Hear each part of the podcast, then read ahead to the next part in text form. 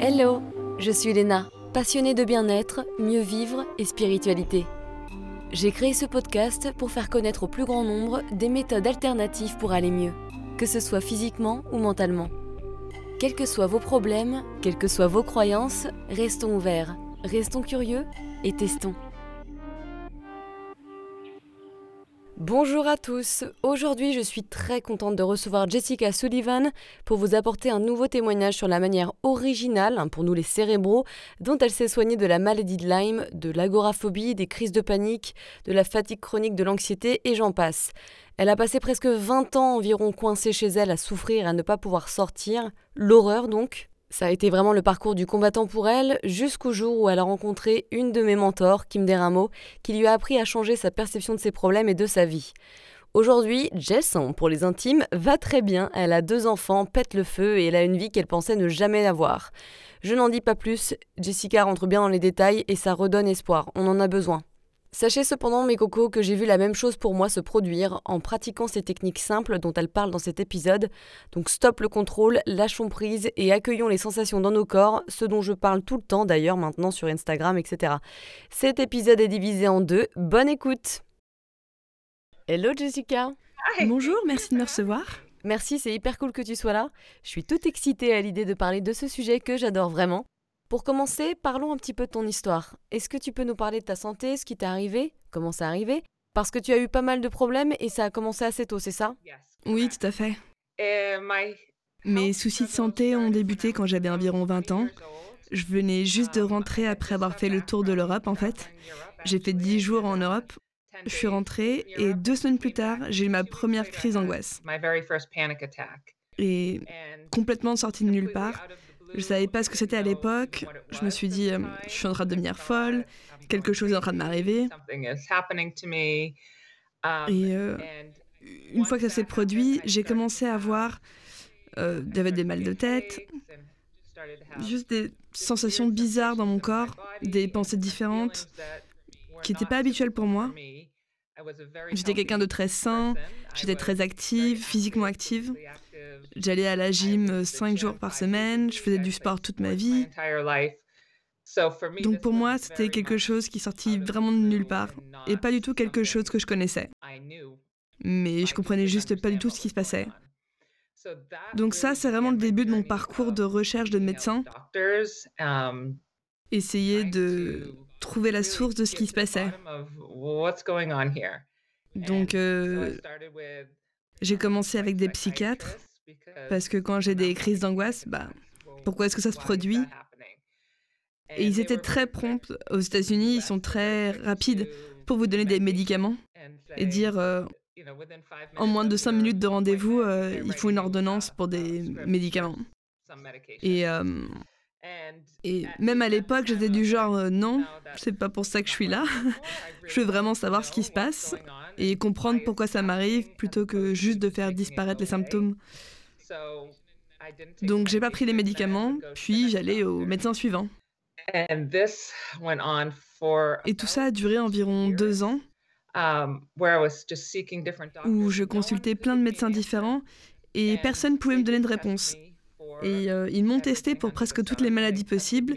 Ils m'ont testé pour la maladie de Lyme, qui s'est avérée négatif. Um, euh, moi, je suis dans le Massachusetts, et donc nous avons des, certains des meilleurs hôpitaux et médecins à Boston. Donc je suis allée aux hôpitaux de Boston pour voir des électrocardiogrammes, car j'avais des palpitations cardiaques.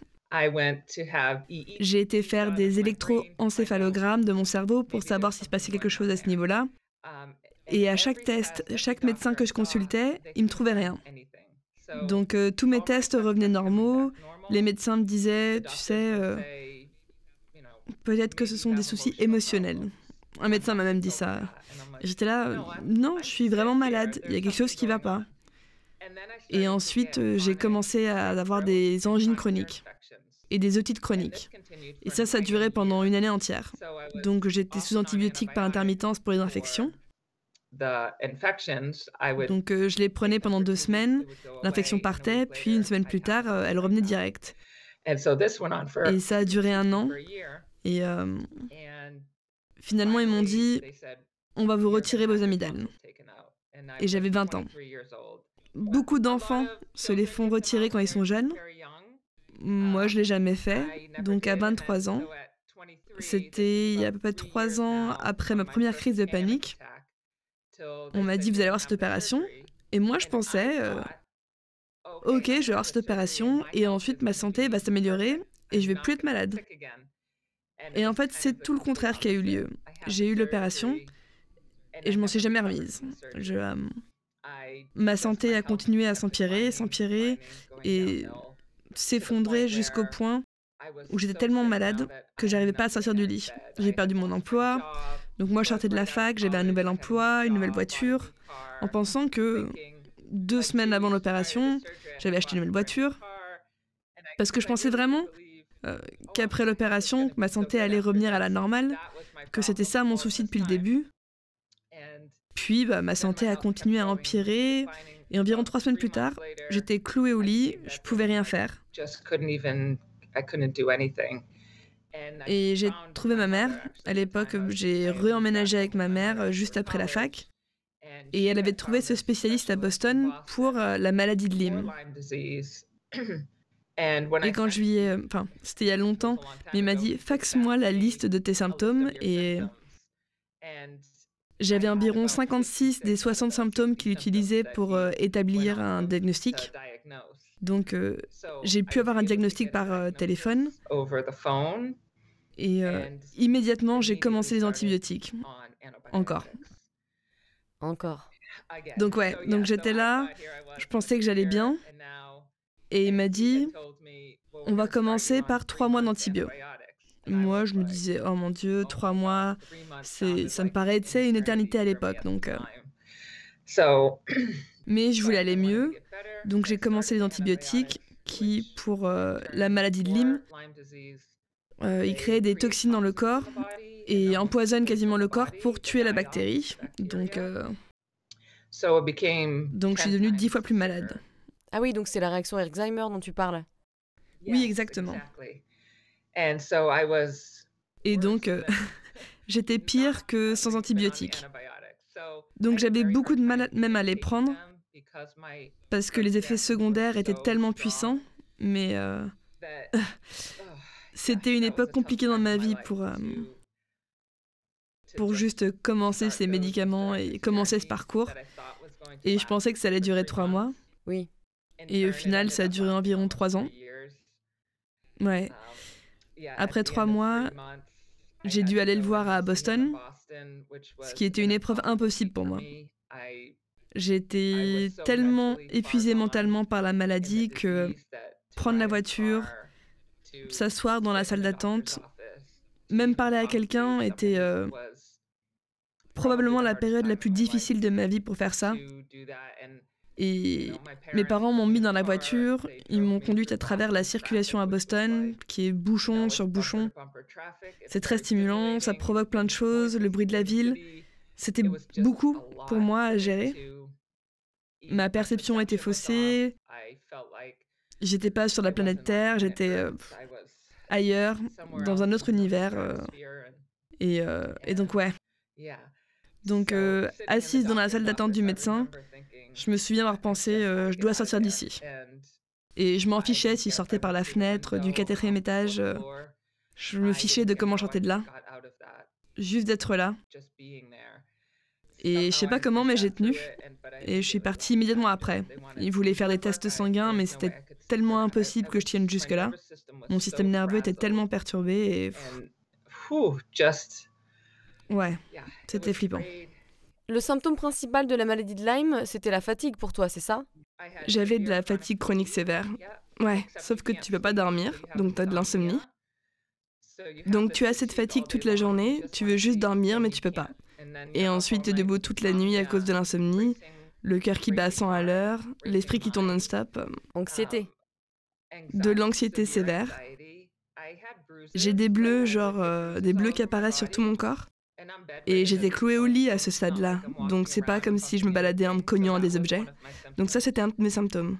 Bizarre. C'est vraiment bizarre. Oui, c'était super bizarre. Personne n'arrivait vraiment à l'expliquer. mis à part peut-être que ça pouvait être dû à un déficit de certaines vitamines, car j'ai perdu l'appétit et ne mangeais pas beaucoup. J'ai perdu environ 13 kilos. Je faisais environ 45 kilos, ce qui pour moi, euh, j'étais athlétique, musclée, tu sais. Enfin, maintenant, je suis émaciée, la peau sur des os. J'avais des mal de tête aigus, des migraines. Euh. Ouais, horrible pour une jeune personne. Tout ce à quoi tu peux penser comme symptôme, je l'avais, ouais. Ouais. Je voyais. Euh, j'étais très dépressive parce que je voyais tout le monde autour de moi, mes amis euh, être diplômés, se marier. Ils voyageaient, ils ont ces boulots incroyables, ils ont des bébés. Et moi, je suis là, allongée dans mon lit, euh, jour après jour, en me demandant quand est-ce que je vais mourir avant mes 24 ans. Je sais pas si je tiendrai le coup. Et à l'époque, je tenais régulièrement un journal dans lequel j'écrivais beaucoup. J'écrivais beaucoup de lettres d'adieu à ma famille, au cas où ils me trouveraient le matin, euh, parce qu'il y avait beaucoup de nuits où je pensais pas me réveiller le matin, ni être là plus longtemps. Donc il y avait beaucoup de dépression, une anxiété sévère, jusqu'au point où un chien qui aboie ou une sonnerie de porte déclenchait chez moi une crise de panique violente euh, à cause de la façon dont mon système nerveux était pas du tout calme. Il était sévèrement à bout. Très dans le combat ou la fuite, fight or flight. Constamment, ouais. ouais. Et ensuite, tu as dit que ça a été mieux à un moment? Oui, donc j'étais sous ces antibiotiques pendant environ 26 mois non-stop. J'ai commencé, euh, c'était une progression très lente, mais il y avait des jours où je pouvais me redresser et m'asseoir au bord de mon lit. Et ça, c'était, oh mon Dieu, je suis assise une énorme étape pour moi. Et ensuite, peu à peu, je savais que j'aimais le sport, donc je voulais euh, l'incorporer de nouveau dans ma vie d'une façon ou d'une autre. Mais euh, bah, j'avais plus du tout de muscles. J'étais émaciée, donc j'ai vraiment dû apprendre à, à, nouveau comment manger, à nouveau construire mon corps.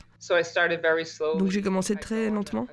Je montais sur le tapis de course pendant environ une minute, parfois deux minutes. Et ça me drainait complètement. C'était suffisant, c'est tout ce que je pouvais faire ce jour-là.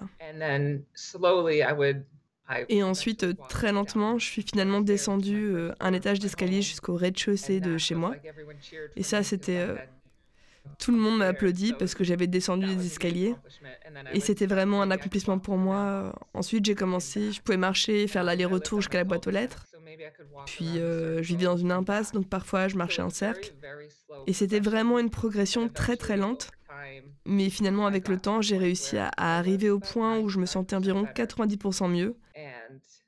Et à l'âge de 26 ans, j'ai quitté la maison de mes parents, j'ai pris mon propre appartement. J'ai commencé avec un boulot à mi-temps, seulement quelques heures par semaine, puis j'ai finalement pu trouver un emploi à temps plein ce qui m'a permis ensuite d'avoir un autre emploi. Et donc la vie avait un peu repris sa route initiale. Et j'ai rencontré mon mari, mais qui à l'époque au travail était mon petit ami. Je me suis inscrite à la gym, je m'entraînais deux heures par jour. Donc je suis vraiment partie de rien du tout à presque réussir à retrouver ma vie d'avant. Et donc à cette période, tu pensais que c'était les antibiotiques qui t'avaient guéri, c'est ça? Exactement, ouais. Je pensais... Euh, Et tu croyais que tu étais guérie à ce moment-là? Ouais, ouais, ouais. J'ai récupéré ma vie. Je voyageais, je conduisais, je travaillais. Je vivais seule. Euh, donc je pensais, ça y est. Et mon médecin m'a dit, si tu arrives à trois ans sans rechute, tu seras guéri. Donc c'était mon objectif, trois ans. Jusqu'à juste réussir à arriver à trois ans et je serais guérie. J'aurais jamais besoin de vivre ça à nouveau. Mes antibiotiques fonctionnaient, je vantais les mérites de mon médecin partout. Je lui disais à lui-même, euh, enfin, au final, je connaissais la maladie tellement bien que je pouvais la voir chez quelqu'un d'autre très rapidement. Donc je pouvais voir leurs symptômes et leur dire Tu as la maladie de Lyme, je vais te faire rencontrer mon médecin, il va te faire un diagnostic et te prescrire un traitement. Donc j'ai fait ça et j'ai aidé beaucoup d'autres gens euh, grâce à tout ce que j'ai vécu pour pas que eux aient à subir tout ce que moi j'ai dû subir. Et ensuite, euh, juste avant l'étape des trois ans, j'ai commencé à de nouveau pas me sentir bien. Oh, horrible. Horrible.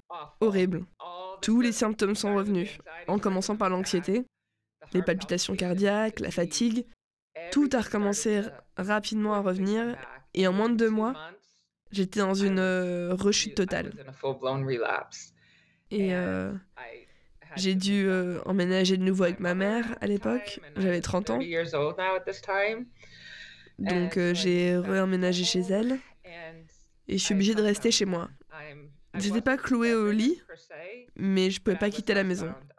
Je pouvais pas conduire, je pouvais pas travailler, je pouvais pas sortir, je pouvais pas marcher, je pouvais pas faire de nouveau toutes ces choses. Et je me dis, oh mon Dieu, je dois tout recommencer. Donc, euh,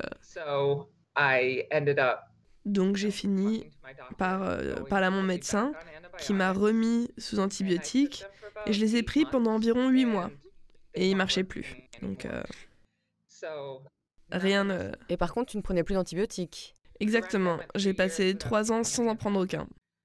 Et donc, bah, maintenant, quand je les reprends de nouveau, et ils n'aident pas, ils n'ont pas l'effet qu'ils avaient eu la première fois. Donc j'ai des symptômes. Euh, donc je sais que je suis toujours infectée par cette bactérie dans mon corps. Et j'allais pas mieux, je voyais aucune amélioration. Et ce qui a fini par arriver, c'est que environ six mois après le début de ma rechute, ma mère a vendu notre maison. Donc j'ai décidé d'emménager avec mon petit ami. Donc on a pris notre propre chez nous. Et deux mois après, j'ai appris que j'étais enceinte de ma fille aînée maintenant. Ah oui? Pendant cette période particulière? Oui, oui.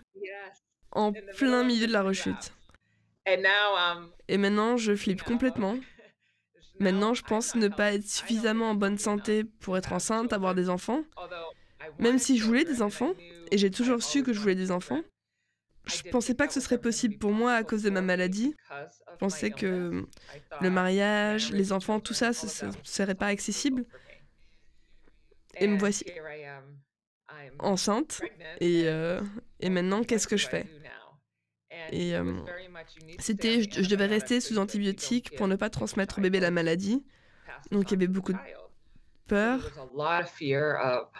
Oh Donc, euh, je suis restée sous antibiotiques pendant environ les trois premiers mois, je crois. Puis ensuite, bah, en fait, ils m'aident pas. Il n'y a rien qui marche. Et j'étais très malade, nauséeuse pendant mes grossesses. J'avais des nausées matinales assez intenses, donc j'arrivais pas à garder de nourriture dans mon estomac.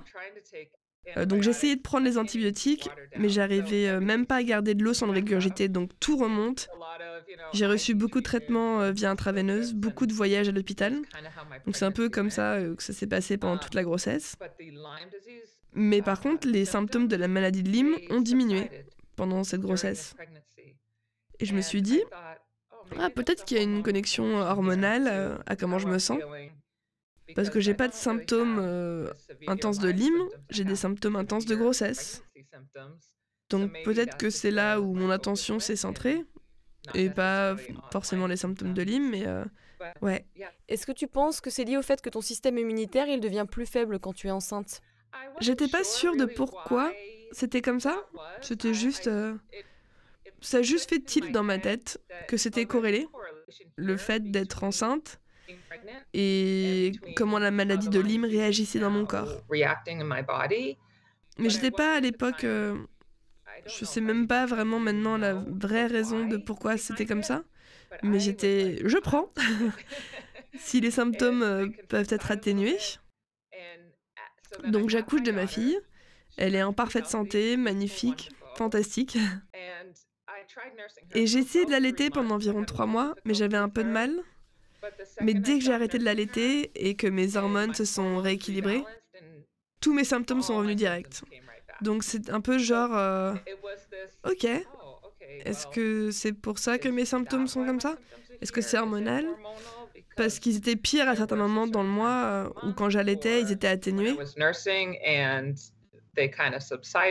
Donc juste, ça m'a questionné, je me suis dit, bon, peut-être qu'il y a quelque chose d'autre qui se passe. Donc oui, donc maintenant j'ai ce nouveau-né et je suis encore euh, coincée à la maison. ah ouais. Donc ton mari s'est occupé de ton enfant pendant que toi t'étais en train de te reposer euh, Pas vraiment. Il devait travailler. Donc il travaillait à côté de la maison, mais il devait travailler beaucoup. Donc j'avais de l'aide de ma famille qui venait, ma mère, j'avais une tante qui venait m'aider pendant la journée parce que je pouvais juste pas le faire toute seule. Donc ils ont dû m'aider pendant les cinq premières années environ. J'étais euh, ouais. Ah, ça devait être vraiment compliqué pour toi de t'occuper du bébé en même temps que tu gérais tes problèmes, que tu étais crevé, que tu souffrais et que ton mari n'était pas là. Est-ce que tu te sentais coupable de ne pas pouvoir t'occuper de ton bébé comme tu le voulais? Je ressentais beaucoup de culpabilité. J'avais beaucoup d'anxiété et de peur. Donc, euh, il, mon mari était super quand il était à la maison.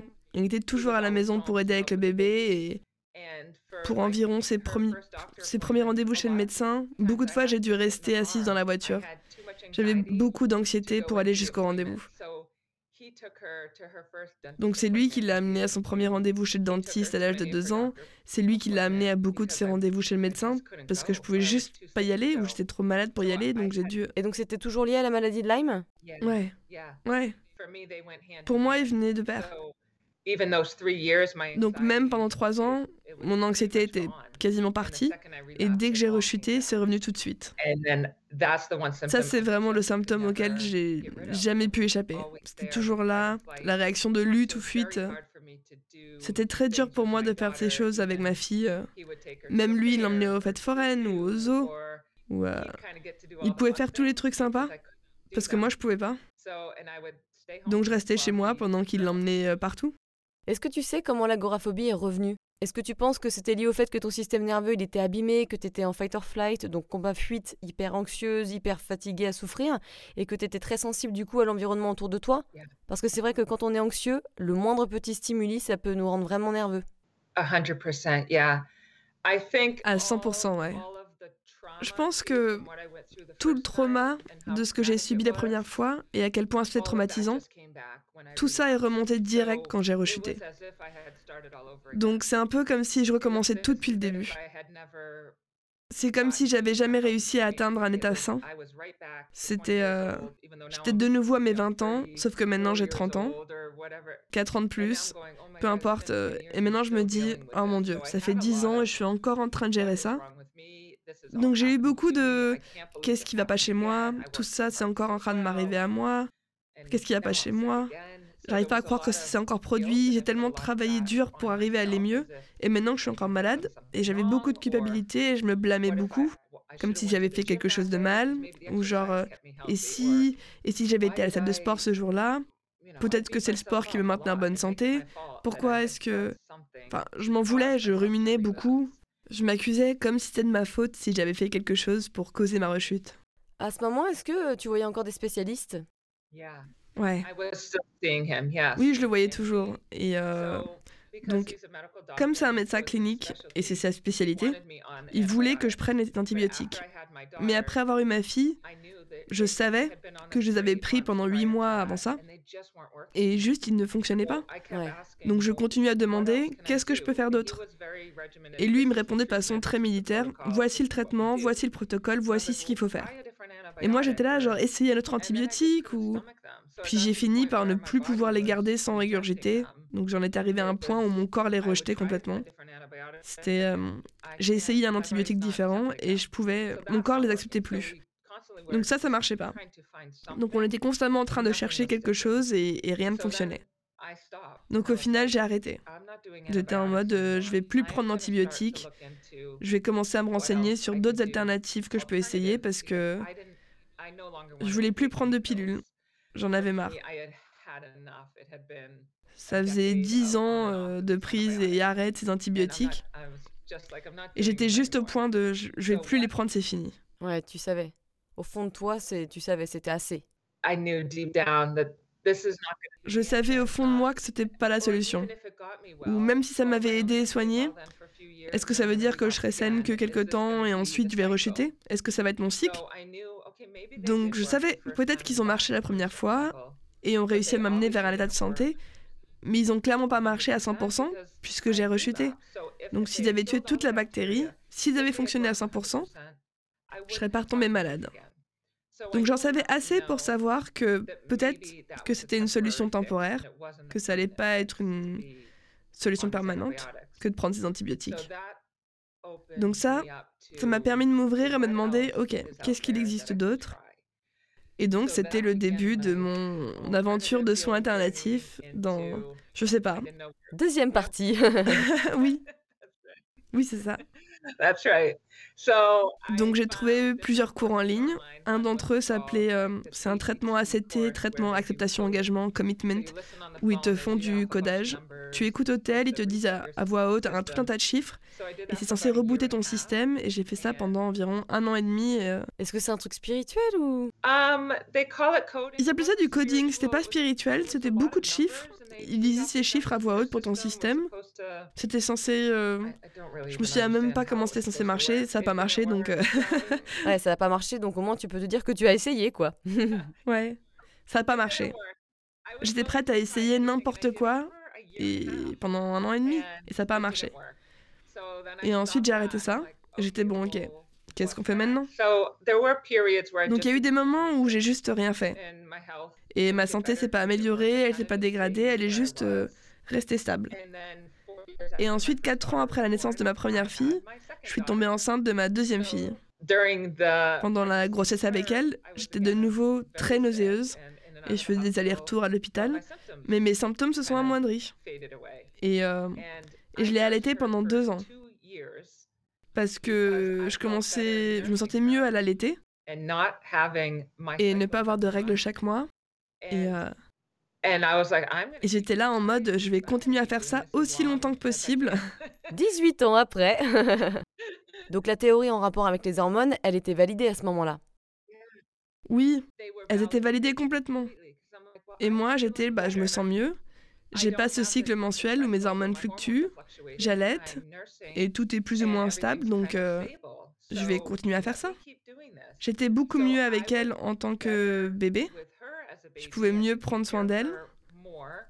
Je pouvais l'amener euh, chez le médecin et faire ce genre de choses parce que mes symptômes étaient plus apaisés. Mais dès que j'ai arrêté d'allaiter, Immédiatement, mes symptômes sont revenus, tu sais, euh, on est revenu au cycle, à la normale, quoi. Mes symptômes étaient de nouveau là et je me dis, ah, je recommence à m'en vouloir. J'aurais dû l'allaiter plus longtemps. Peut-être que je devrais avoir un autre bébé, comme ça je l'allaiterai de nouveau et je vais continuer à avoir des bébés et continuer à les allaiter. pour toujours? Oui, pour le reste de ma vie. et ensuite, le médecin était en mode, non, euh, vous devriez plus avoir d'enfants. J'ai fini par avoir un caillot sanguin. Donc c'était euh, différentes choses pour la grossesse. Et euh, donc il était là en mode, vous savez, c'est un patient à haut risque, prenez un peu de temps. Donc j'ai pas fini par avoir plus d'enfants, mais la pensée était toujours là. Tout ce qui peut éloigner cette maladie, je le ferai. Parce qu'on veut pas ressentir ça. C'est tellement horrible. Je voulais juste plus être malade. Et donc, euh, après avoir eu ma fille et après ces deux années, tout est revenu. Et je me suis dit, ok, je dois absolument faire quelque chose. Je peux pas ne rien faire, car ça, ça marche pas non plus. Oui, quelque chose d'autre. Et euh, ouais, quelque chose d'autre. Et ma mère, elle m'a dit, écoute, il y a ce naturopathe euh, à quelques villes d'ici, pourquoi t'essaierais pas ça? Je me suis dit, ouais, pourquoi pas, je vais essayer. Je n'avais pas encore testé. Il est arrivé, très informé, il m'a changé mon régime complètement. Il m'a coupé beaucoup de sucre, il m'a enlevé beaucoup de glucides et m'a mis sur un régime plus sain, naturel. Mais son protocole était accompagné de plein de suppléments. Donc maintenant, bah, je suis de nouveau en train de prendre des pilules. Et je suis... Euh, j'ai pas envie de prendre des pilules. Je plus rien prendre. Tout le but de cette démarche était de ne plus prendre de pilules et faire quelque chose de plus naturel. Mais j'ai fini par euh, suivre ce protocole pendant environ un an, peut-être un an et demi. Et j'ai eu un peu d'amélioration, pas beaucoup. Donc voilà, maintenant euh, j'ai deux enfants euh, qui sont en train de grandir. Je me rapproche des 40 ans et je suis toujours en train de gérer tout ça. Et j'ai été diagnostiquée à 23 ans. J'ai maintenant presque 40 ans et je suis toujours en train de gérer la maladie de Lyme. Je me suis dit non mais c'est fou que c'est encore en cours. Donc tu avais presque 40 ans et c'est un peu comme si tu étais dans un cycle infernal. Oui. Oui, donc me voici, toujours en plein dans la maladie. Donc il m'a dit, j'ai quelqu'un que tu aimerais que tu rencontres qui travaille avec moi au bureau. Je pense que c'est la partie qui te manque. Je me suis dit, ok, j'ai fait à peu près tout ce que je pouvais jusqu'ici. Je vais la rencontrer, pourquoi pas. Et je lui ai parlé au téléphone. Elle m'a posé plusieurs questions et elle m'a dit euh, T'es une super euh, candidate, euh, prends rendez-vous. Et je savais que c'était une soigneuse énergétique. Et peut-être que c'est ce qui me manque. parce que je suis encore, bah, de façon évidente, encore en train de gérer ces symptômes toutes ces années plus tard. C'est un peu surprenant parce que tu as changé ton régime alimentaire et c'est censé être très important et très crucial dans le chemin de la guérison. Tu vois, ça prend une grande place. Il y a beaucoup de gens qui vont mieux. Oui. Oui. Et comme j'ai dit, ça avait aidé un peu, mais pas autant que ce que je pensais. Et mon régime avant ça était plein de sucreries ou d'aliments transformés. Donc euh, je pensais même, ok, maintenant je mange beaucoup de salade, je mange beaucoup de noix, je mange beaucoup de protéines. Et ça a fini, je me dis ça, ça va être la réponse. Puis ça finit par ne pas être la bonne euh, solution pour moi. Je pense que c'est une très bonne façon d'avoir un régime équilibré et de manger plus sainement. Mais ça m'a pas aidé avec mes symptômes. J'avais toujours des inflammations assez intenses, j'avais toujours des migraines très fortes, de l'anxiété sévère et, euh, et ce naturopathe est venu jusqu'à chez moi parce que je faisais des consultations à domicile. Donc euh, j'étais encore dans ce... avec encore toute cette peur où j'ai besoin que les gens viennent jusqu'à moi parce que j'ai encore trop peur de prendre une voiture et aller jusqu'à eux. Donc, euh, donc quand j'ai parlé au docteur Kim, qui était la femme de son, dans son bureau, qui m'avait recommandé, j'ai dû appeler et prendre rendez-vous pour aller la voir. Et donc j'étais genre, oh mon Dieu, elle va pas venir jusque moi. Je suis obligée, je, vais devoir aller la voir. Donc j'ai fini par aller à son cabinet, qui était à environ 10 minutes de chez moi, c'était pas très loin. Euh, elle a fait un peu de travail énergétique sur moi au départ, mais on avait une consultation en tête à tête. Et, la façon dont elle me parlait, c'est comme si elle pouvait rentrer dans mon âme et ça avait tous mes problèmes, tous mes pensées, tous mes sentiments. Et immédiatement, j'étais impressionnée. Elle sait exactement ce que je suis en train de traverser. Elle sait exactement ce que je ressens. Elle sait exactement ce que je pense. Et euh, aucun autre médecin n'avait fait ça avec moi. C'était plus du style, euh, ok, voilà tes symptômes, laisse-moi faire ce diagnostic.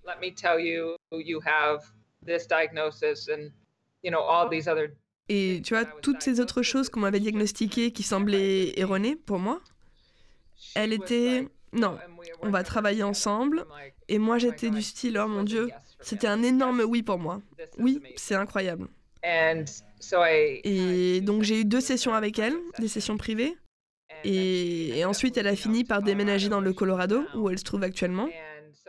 Et donc, euh, j'ai fait un cours en ligne qui s'appelle Accepter la santé. Et j'ai fait ce cours, euh, c'est un cours de six mois à l'époque. Et ça m'a juste ouvert l'esprit. Une des premières choses qu'elle m'a dit, c'était Et si tu pouvais arrêter de lutter pour aller mieux Et c'est ce que j'avais fait pendant 16-17 ans. J'étais juste en train de lutter pour aller mieux, pour le surmonter, en train de serrer les dents toute ma vie. Même aller aux rendez-vous médicaux était en mode euh, Je suis au bout de ma vie, parce que c'est tellement terrifiant de le faire. Et c'était une des premières choses qu'elle m'a dit, et j'étais en mode Oh mon Dieu, c'est ce que je veux. Je veux arrêter de lutter, je veux que. S'il y a une autre façon de gérer ça, je suis partante. Donc. Euh, ouais, mais c'est super classique. Quand tu as beaucoup de symptômes, tu souffres beaucoup, tu essayes de consulter le plus de spécialistes possible pour trouver des solutions. Ouais. Tu essayes beaucoup de protocoles différents, des workshops, etc. Et malheureusement, bah, des fois, rien de tout ça marche et tu es désespéré. Tu te demandes pourquoi ça ne marche pas alors que tu fais tout ton possible. Exactement. Je faisais tout euh, et j'étais. Euh, je suis une personnalité type A. J'étais à 100% et je luttais et j'étais tout le temps en train de surmonter et je me forçais à prendre ces suppléments que je voulais pas prendre et je me force à me lever et marcher dans ma maison, même si je suis tellement fatiguée que je peux à peine lancer une lessive. Mais je me pousse et je me force. Et ensuite, je me sens encore pire le jour d'après, où ensuite j'ai une inflammation et ma manière de faire ne fonctionnait pas mais c'était la seule manière que je connaissais. Et je pense qu'on nous apprend ça, même. Euh, je sais même pas à partir de quel âge on nous apprend ça, mais c'est genre euh, si tu es malade, tu dois lutter pour aller mieux. Ou tu sais, ma belle-mère est atteinte du cancer actuellement, et c'est genre euh, tu peux pas abandonner, tu dois continuer de lutter. Et les gens te le disent, tu peux pas abandonner. Et moi, je voulais juste abandonner. Je voulais plus continuer à faire ça. Je peux, je peux pas. Je veux abandonner. Je veux m'allonger. Il y avait des jours où je voulais mourir parce que je voulais juste que ça se termine. Donc, euh, Donc c'est dur quand les gens autour de toi sont là, tu dois pas abandonner, tu dois continuer, tu dois continuer à lutter, tu dois essayer de surmonter ça. Et la manière de Dr. Kim, c'était non, t'es pas obligé de le faire comme ça, il existe d'autres façons de faire. Et ça a résonné en moi. J'étais très réceptive pour apprendre euh, ce qu'elle m'enseignait. Parce que je voulais lâcher prise, je voulais laisser tomber, je voulais que ce soit euh, plus facile, euh, pas aussi difficile. Um, Donc ça a marqué le début de mon parcours avec Dr. Kim. Et j'ai commencé à absorber ce qu'elle m'enseignait, regarder les vidéos qu'elle publiait, faire le programme et, prendre le temps de lui parler et nos sessions tête à tête, qui étaient très puissantes pour moi. Et, euh, et qu'est-ce que tu as appris avec elle? C'était quoi la pièce du puzzle qui manquait? La pièce manquante du puzzle était que je pouvais abandonner. Pour moi, je pensais que le fait de lâcher prise signifiait que la maladie prenait le dessus. Elle me dévastait le corps et ensuite je meurs. Donc j'avais cette compréhension de voilà ce qui se passera si je lâche prise. Donc euh, si j'arrête de me battre, je vais mourir. Ou ça me submerge et je serai trop atteinte pour euh, continuer à même fonctionner en cette vie. Et ce qu'elle m'a appris, c'est que lâcher prise et l'abandon, c'était les clés de la guérison.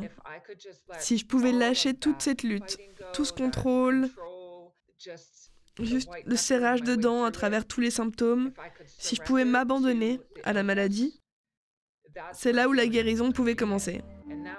C'était une approche complètement différente de tout ce que j'ai jamais pu essayer. La suite la semaine prochaine?